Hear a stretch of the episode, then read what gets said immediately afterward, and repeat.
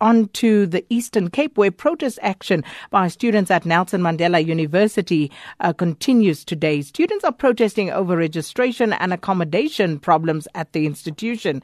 Uh, they have barricaded various entrances to the north and south campuses of the institution, and classes for the day have been postponed, uh, that until further notice. But for more on the situation right now, we join on the line by the chairperson of SASCO, and that's Yolanda Gumbi.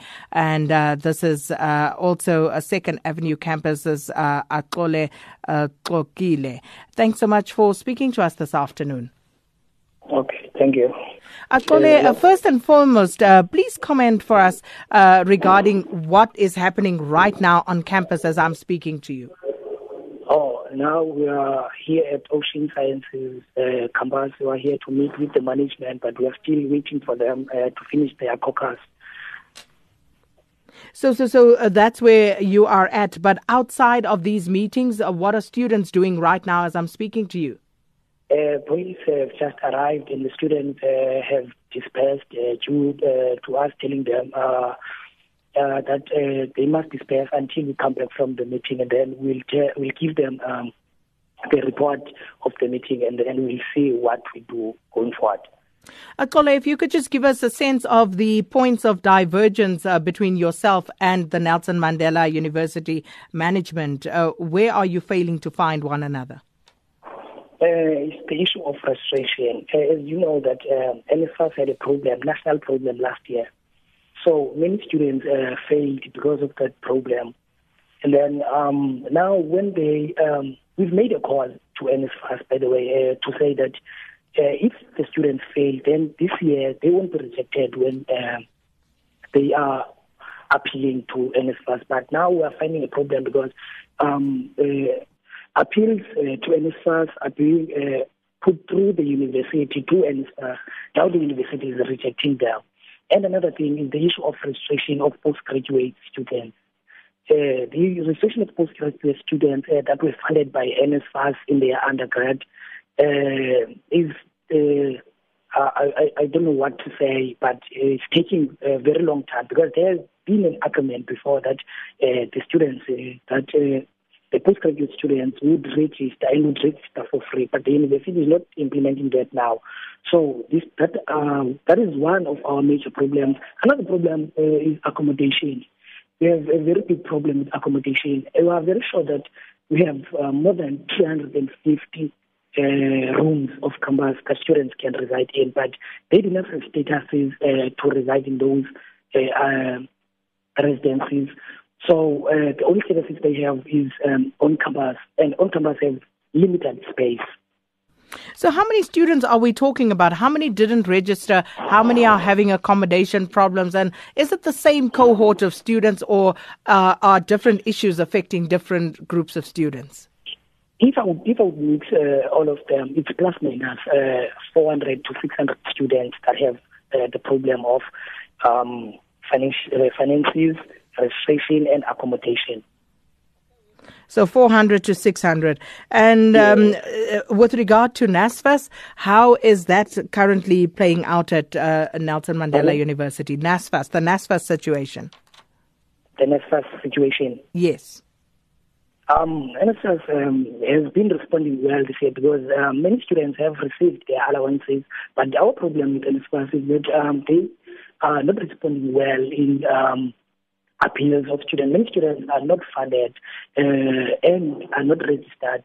The ones that were funded by NSFAS last year and they had a problem. If you remember well, uh, we went on a strike and shut down the campus because of NSFAS issues last year.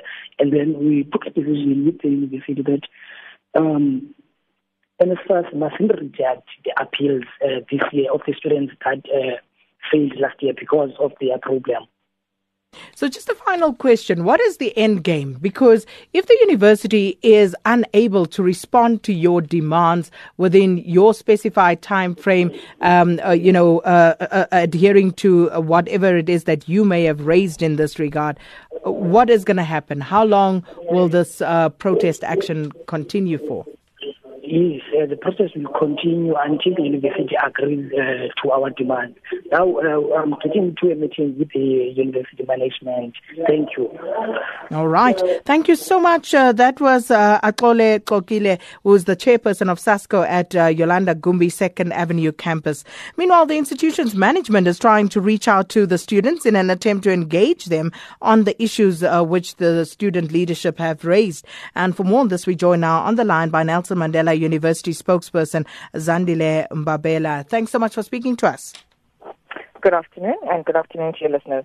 Ms. Mbabela, first and foremost, have you received the students' petition, and what does it contain exactly? Um, all right. Um, as we speak, there is a formal meeting of the of the student leadership with university management, um, at which we we are expecting the students to formally table, you know, what they what their concerns and grievances are. Um, from the you know in, engagements that we've been having with the students since you know the the, the blockades yesterday, um, we've managed to pick up that you know a lot of these issues are around you know the perennial beginning of the year issues um, regarding academic and and and residence admissions as well as financial aid and accommodation. And as you rightly point out, these are perennial issues. Every year mm. we seem to go through the same motions over and over again. So, mm-hmm. what is being done proactively to try and perhaps avoid these sort of things from happening? Um, from the university side, um, we've been uh, our our approach has always been um, a student centric one. In that um, we we've got a number of task teams and working groups that involve a number of university stakeholders, including um, student representatives. So um, the, the, through these task teams, we are able to put on the table whatever issues are affecting the well-being of students put them on the table with the view of ironing them out as far as possible. And um, for example, with this particular, with these particular issues, um, there's been a working group that has been working since um, its establishment um, in the last term of 2018 that has um, effectively sought to preempt, you know, some of the the the matters that might be arising at the beginning of the year and, and, and putting in place measures to mitigate them as far as possible, um, which has been done. And these meetings have been happening quite regularly. The latest one, in fact, having been on Tuesday, the day before the um, the day before the um, students blockaded entrances.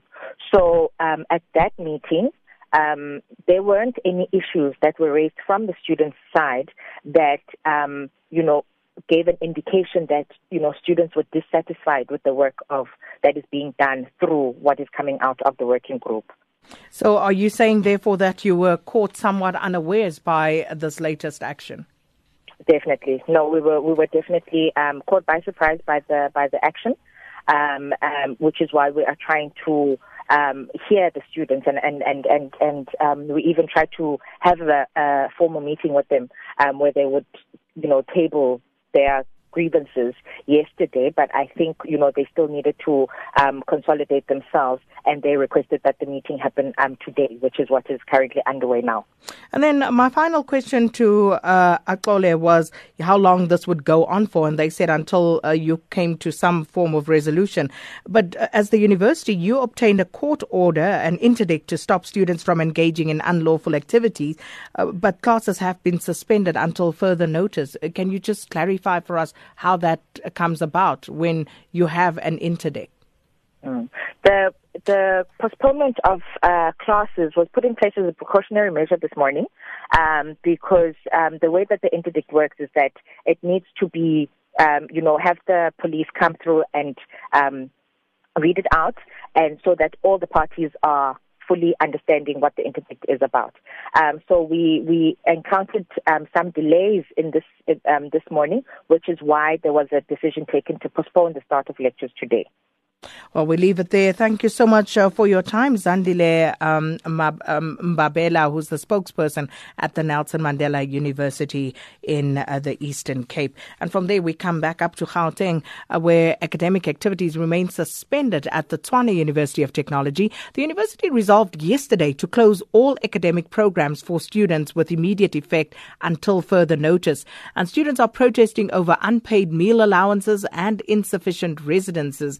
And and TUT has instructed students at all nine campuses to clear their residences as soon as possible for their own safety. So for more on this, we joined on the line by spokesperson of the Tshwane University of Technology, Willa de Ruyter. Thanks so much for your time.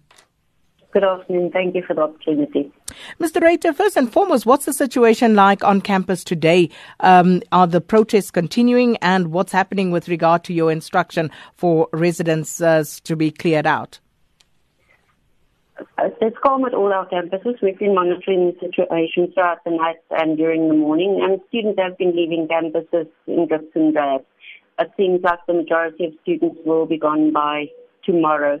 And with um, recess commencing on 15 March and no academic activities currently underway, it's only logical for students to leave the residences. So, currently, what is being done to try and resolve this situation? Are there any engagements taking place between university management and the student leadership? Yeah, the engagement between management and student leadership has been ongoing.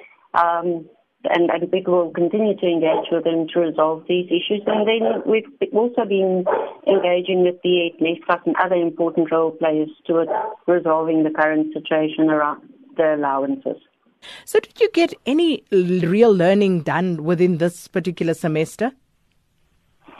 Yes, classes were active for about four weeks this semester, so quite a lot of work could be done during that time.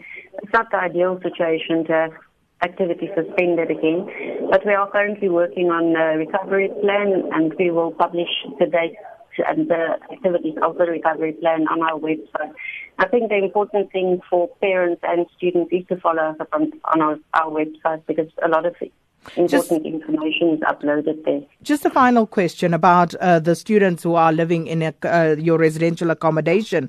Those who come from other provinces, how are they expected to vacate these residences, you know, at such short notice? And where will they be leaving their belongings, that which they cannot carry with them? Um, has the university thought about plans of accommodating them one way or another? Yes, we have students uh, Uh, affairs and extracurricular development officers on all our campuses, and we advise students who are experiencing problems to visit those offices for assistance, and those staff members are trained to assist them in whatever way they should. Willa de thank you so much, a spokesperson of the Tshwane University of Technology.